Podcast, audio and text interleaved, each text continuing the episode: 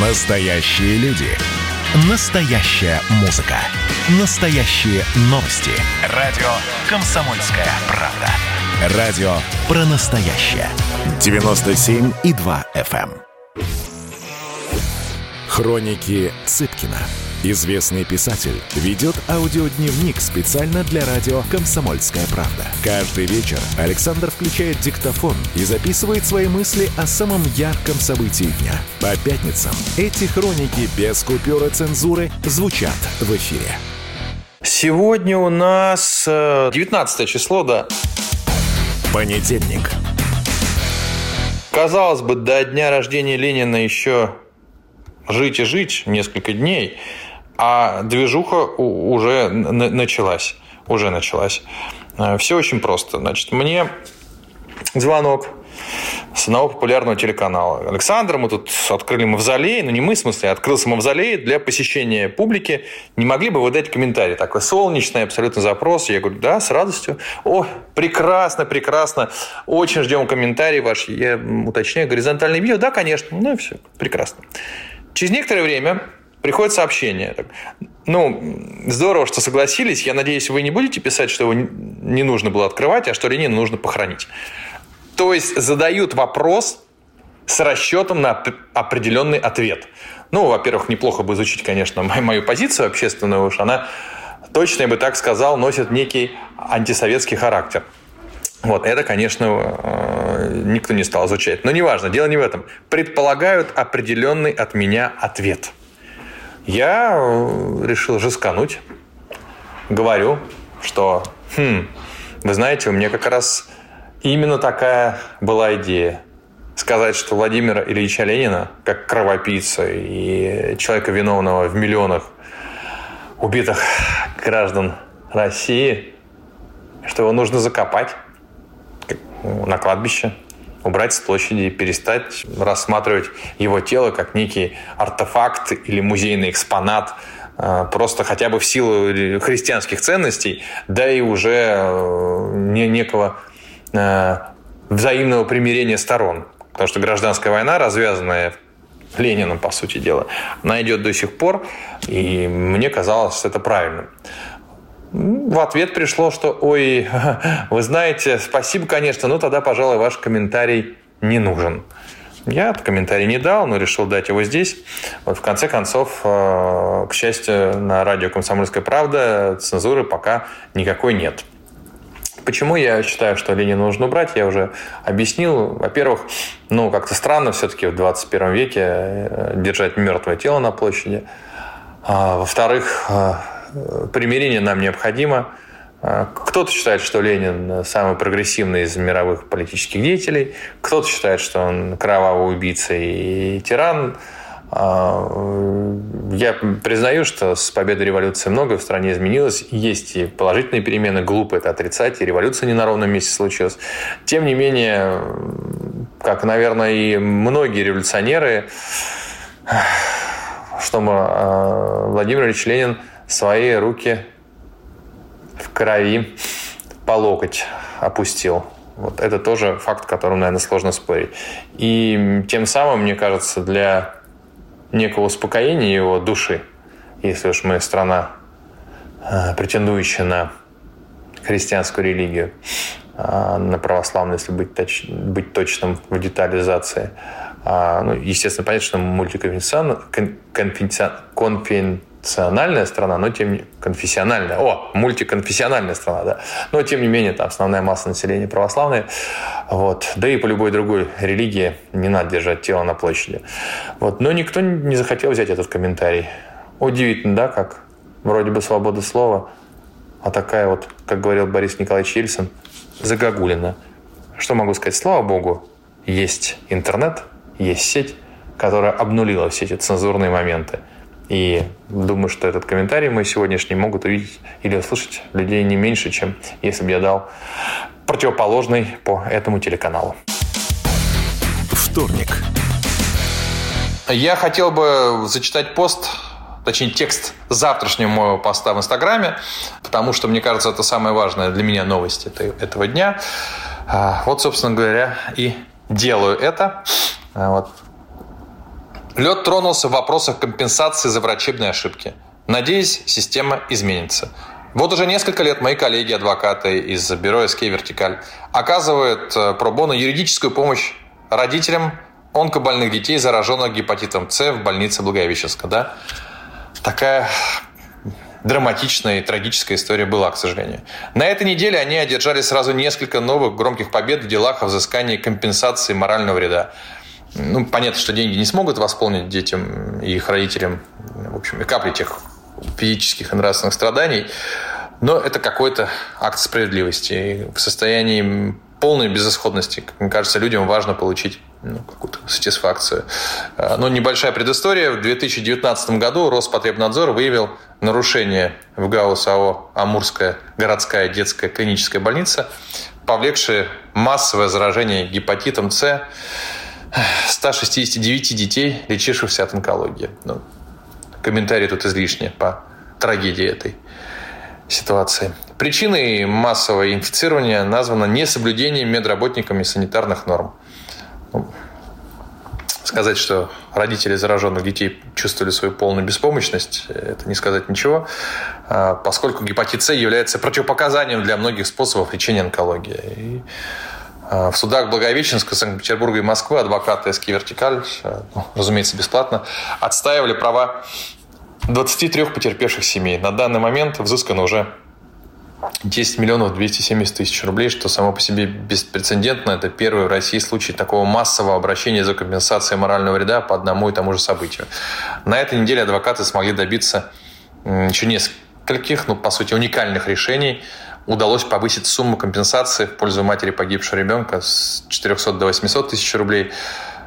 Повторюсь, мы даже не комментируем, что деньги и жизнь ребенка вещи несопоставимые, но мне кажется, что какое-то чувство справедливости должно быть.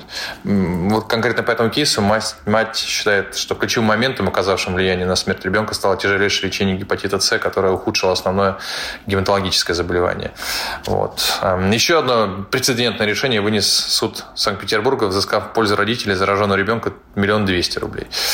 Ну вот, честно говоря, хочется верить, что этот социальный проект как-то сможет оказать влияние на изменение в нашей стране ситуации с компенсацией морального вреда за врачебные ошибки. Повторюсь, хоть какая-то справедливость. Спасибо большое адвокатам.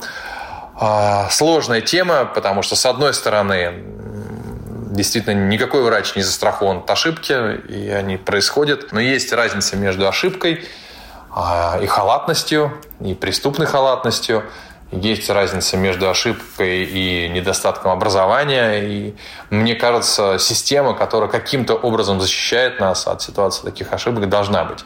Повторюсь, баланс необходимо соблюдать, чтобы врачи оказались незатравленными, потому что возникает ситуация, при которой врач сделал все, что смог, а больному это не помогло. И всегда можно копать какую-то, может быть, неточность в его действиях, но мне кажется, здесь сейчас Речь не об этом. В случае массового заражения гепатитом С никак не объяснишь попытками кого-то спасти и вот там неудачным выбором лечения. А, я очень надеюсь, что со временем у нас будет все более и более структурированная и пусть жесткая, но справедливая система компенсаций. Она, естественно, приведет рано или поздно к проверке всех процессов, всех протоколов и снижению э, в общем количество таких вот, ну, действительно, просто душераздирающих историй. А адвокатам спасибо. Среда.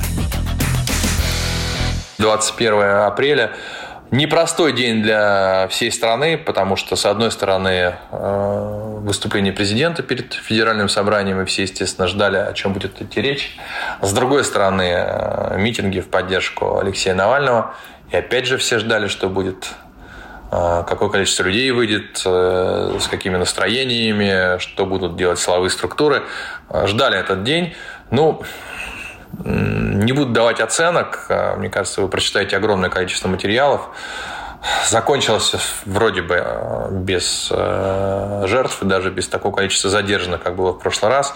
Вышло людей на митинги меньше, надо сказать и признать это. Означает ли это некое окончание протестных настроений? Не думаю. потому что а, проблема все-таки не конкретно в Алексее Навальном, который находится в заключении, и по мнению ряда его сторонников к нему применяется не совсем законные методы давления. Я, опять же, прочтете миллион статей, сами примите решение, телеврачи его посещает, не теле, так ли он себя чувствует, не так дело. Совершенно сейчас э, я хотел не об этом поговорить.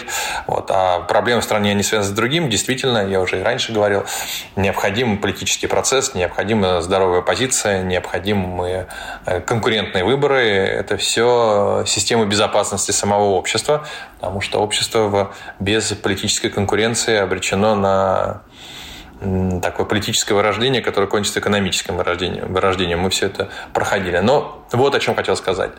А, и отношение к президенту, и отношение к а, тому же самому Навальному, как я думаю, потом к любому другому лидеру оппозиции, носит сегодня характер в большей степени веры, нежели какого-то анализа и объективной поддержки. Это такие лайтовые религиозные войны. Мы в 21 веке, веру нужно оставить мистическим вопросом, а в политике основываться, постараться на фактах. Проблемы в обществе решать нужно в любом случае. Будут митинги или не будут митинги. Они есть. Хроники Цыпкина. Известный писатель ведет аудиодневник специально для радио «Комсомольская правда». Каждый вечер Александр включает диктофон и записывает свои мысли о самом ярком событии дня. По пятницам эти хроники без купюра цензуры звучат в эфире. Меня тронула история. Любого человека можно сделать сегодня депутатом Госдумы и Америка, и Европа, и теперь, слава богу, Россия начинает понимать, что есть проторенный путь, по которым когда-то эти страны достигли процветания. Теперь, видимо, некоторое количество обремененных деньгами людей ломанется заниматься русским виноделием. Это очень хорошо. Надеюсь, что сегодня чарки будут полны. Предчувствие перемен. На радио «Комсомольская правда».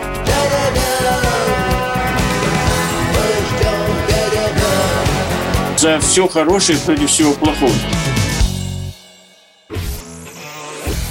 Хроники Цыпкина. Известный писатель ведет аудиодневник специально для радио «Комсомольская правда». Каждый вечер Александр включает диктофон и записывает свои мысли о самом ярком событии дня. По пятницам эти хроники без купюра цензуры звучат в эфире. Четверг. Ой, прислали мне фантастический скриншот. Прям порадовался за нашу страну. Правду говорю. И, и за нашу экономику. Да, да, я тоже подвержен при этим э, приметам.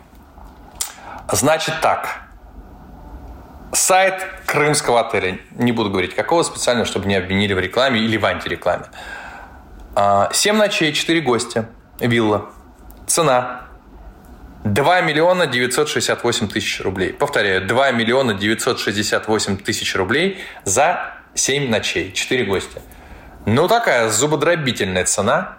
А, понятно, что если озвучить эту цену, повесить пост, я вот завтра собираюсь это сделать, а, то в первую очередь прибегут те, кто э, скажут, ох, совсем богатые офонарели, да что это такое. Потом те, кто скажет, да зачем вы э, компрометируете Крым, в Крыму можно отдохнуть за гораздо меньшие деньги, и все у нас хорошо. Не понимая, что как раз такое объявление, я чуть позже скажу почему, э, на руку Крыму. А, и те, кто скажет, ну и что, вон, пожалуйста, что в Таиланде таких цен нет на виллу, на Мальдивах нет таких цен. Ну, начнем с того, что, конечно, поискать нужно. 3 миллиона за 7 дней в любой точке света нужно поискать. А, но я не об этом как бы странно это ни казалось, но такое, а, такая цена и еще публичная информация о такой цене очень на руку Крыму. В силу того, что ну, последние годы все-таки Крым был таким местом ну, для недорогого отпуска, либо отпуска тех, кто туда едет по политическим причинам, поддержать Крым, либо рекомендовали всем поехать в Крым. Но так или иначе, если звонил один, не знаю, там, богатый москвич другому, и говорю, а ты где? Ну так, в Крыму. то, повторюсь, либо искали в этом некий второй смысл политический, либо, ну, как так, недорого, но... А престиж, вы понимаете, в столице это все. А уж за пределами тем более. А, и, соответственно, выложить фотку там из, с Мальдивских островов гораздо престижнее, чем из Крыма. Потому что Крым это было всегда недорого. Ну, или средних цен. Но не 3 миллиона за виллу. А если есть 3 миллиона за виллу, значит, есть спрос. Значит, есть люди, которые туда приедут за эти деньги. Ну, я предполагаю, что вилла определенного уровня все-таки. И таким образом постепенно Крым с чисто маркетинговой точки зрения он постепенно будет переползать из вот этого а, массового сегмента в возможный luxury. То есть, условно говоря, когда человек Э, пишет, что едет на Мальдивы, все воспринимают это как, как сверхдорогой отдых. При том, что на Мальдивах есть очень недорогие отели, которые сравнимы уж точно с Таиландом. Но, тем не менее, бренд Мальдивы – это дорого. И для людей, которым важно сообщить в социальных сетях о своем статусе социальном, это важно. Ну вот, то же самое, как в Таиланде есть дорогущие виллы, но тем не менее Таиланд, у него флер такого отпуска для молодежи или для людей, которые там, решили немножко подауншифтить, как та же самая, та же самая Бали. Ну вот, Крыму жизненно важно выйти на, а, вот на, этот, на, на рынок дорогого отдыха, чтобы люди туда приезжали, и им было, в общем, прикольно сказать, а я в Крыму, и люди не знали, которые их слышат, это значит дорого он отдыхает или нет. Ну, возможно, что он за 3 миллиона там, значит, у него все в порядке. Таким образом, это ценообразование, по сути дела, начнет Крым тянуть чуть-чуть наверх. Некоторые люди будут снимать недорогую квартиру где-нибудь в Ялте, не сообщать об этом, а ссылаться на... «А в Крыму и за 3 миллиона есть. И тем самым озадачить своих друзей. Неужели так дела хорошо пошли? В общем, друзья мои, это бизнес, это экономика, это рынок. Если есть спрос, будут виллы за 3 миллиона. И никто в этом не виноват, и никто здесь не плохой, не хороший рынок, он для этого и создан, чтобы э, была справедливая какая-то конкуренция. Значит, за 3 миллиона готовы ехать в Крым. Могли бы поехать в Сочи или еще куда-то. Вот. Поищу людей, которые там были. Просто интересно, что за цены такие. Пятница. Во-первых, спасибо Петербургу за вчерашний прием нас с Константином Юрьевичем Хабенским мы вернемся, и, к счастью, уже залы открывают, все больше и больше людей приходит, мы очень рады, и сейчас поедем везде. А о чем сегодня подумалось мне? Насколько я слышал, МОК, ну, МОК в смысле не смог, а, а Международный Олимпийский комитет, короче, отменил стояние на колене. Вот знаете, как в начале некоторых спортивных соревнованиях, сегодня участники встают на одно колено. Я так понимаю, это имеет отношение к Black Lives Matter, ну, по понятным причинам. А потом кто-то отказывается стоять на колене, какие-то судьи стоят, игроки не стоят, э, игроки одних команд стоят, другие не стоят. Все это приводило к какой-то конфликтной ситуации. Вот прочел о том, что на Олимпиаде этого не будет. Полностью поддерживаю. Ну, во-первых, потому что у этого, как мне кажется, в свое время ну, нужного явления э, как-то обозначить, что расизм – это проблема, с которой нужно бороться. Ну, вот у самой вот остроты этой проблемы был какой-то срок годности. Все поняли, что да, нужно бороться. Плохо. А трагедия произошла с вот, господином Флойдом, по-моему, зовут. Суд проходит над полицейским. Ну, что сказать, да, стоять коленом человека на, на горле, пока он не умер, это преступление. Вот э, обратили на это внимание. Но это постепенно становилось неким таким уже ритуалом, не несущим в себе вот такой глубины боли. Люди уже просто дежурно вставали на колено. Встали, постояли, в это время подумали о траве, о футбольном мяче, о том, что ждет дома. То есть не было никакого, ну, я не буду за всех говорить, но не было того, э, той эмоциональной нагрузки, которая была в начале. Мне кажется, это как вот ну, выходят люди с черными повязками в день смерти какого-то известного человека или игрока, а, или тренера. Они вышли, у этого был эмоциональный какой-то набор, э, эмоциональная нагрузка, и все. Они же не выходят на следующий день. Какой-то траур всегда объявляется. А, по сути дела, понятно, что стояние на колене – это не совсем даже про траур, но уже привлечено внимание. Кто-то начинает это эксплуатировать. Кто-то начинает э, на этом строить какие-то свои пиар-акции. и постепенно становится поп-культурой.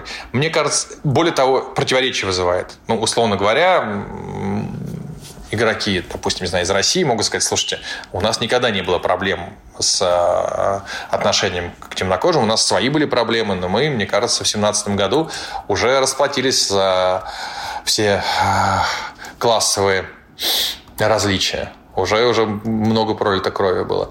А у нас мы не должны стоять на колени, потому что это, в общем, не наша история, у нас своя была не менее трагическая. И, в общем, наверное, это имеет отношение к действительности. А, вопрос расизма, он не касается всех стран. А, решение, наверное, мне кажется, очевидное а, в спорт не настолько должна уходить политика, а любая длительная эксплуатация того, то, того или иного чувства вины становится политикой и приводит просто к манипуляции общественным мнением в преддверии выборов. Вот. Так что, мне кажется, на борьбу с расизмом это никак не повлияет. Все необходимые меры будут приниматься. А у спортсменов не будет вот этого постоянного выбора вставать, не вставать, у зрителей, как к этому относиться. Поэтому, мне кажется, разумное решение. Вот так постепенно мы и доползли до пятницы. А пятница, это, знаете ли, хорошо. Я завтра в Ростове. Саундтрек недели. Мы тут обсуждали, как бы сделать пьесу из а, рассказа «Дом до свидания». Там есть YouTube, Пусть будет With or Without You. Вот она сегодня у меня звучала. Спасибо.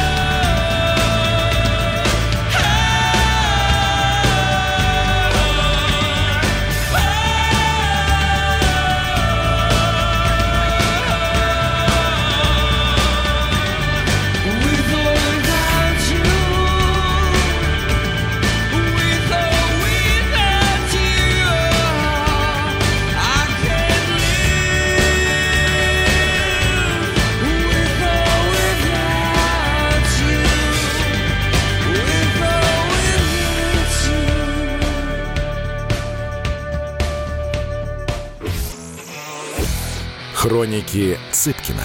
Известный писатель ведет аудиодневник специально для радио «Комсомольская правда». Каждый вечер Александр включает диктофон и записывает свои мысли о самом ярком событии дня. По пятницам эти хроники без купюра цензуры звучат в эфире.